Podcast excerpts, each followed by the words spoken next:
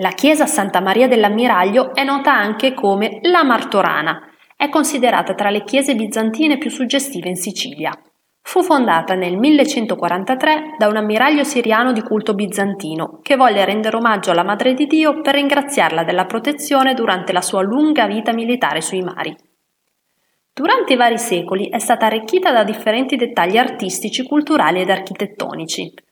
Successivamente, nel 1453, venne ceduta alle monache benedettine dell'adiacente convento. Le monache divennero famose per aver inventato la frutta martorana, un dolce tipico siciliano di pasta di mandorle.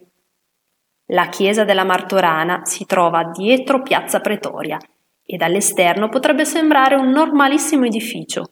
Invece quello che la caratterizza sono gli splendidi mosaici bizantini dorati che ricoprono gli interni. La cura dei dettagli, la ricchezza e la particolarità rendono questa chiesa un piccolo capolavoro.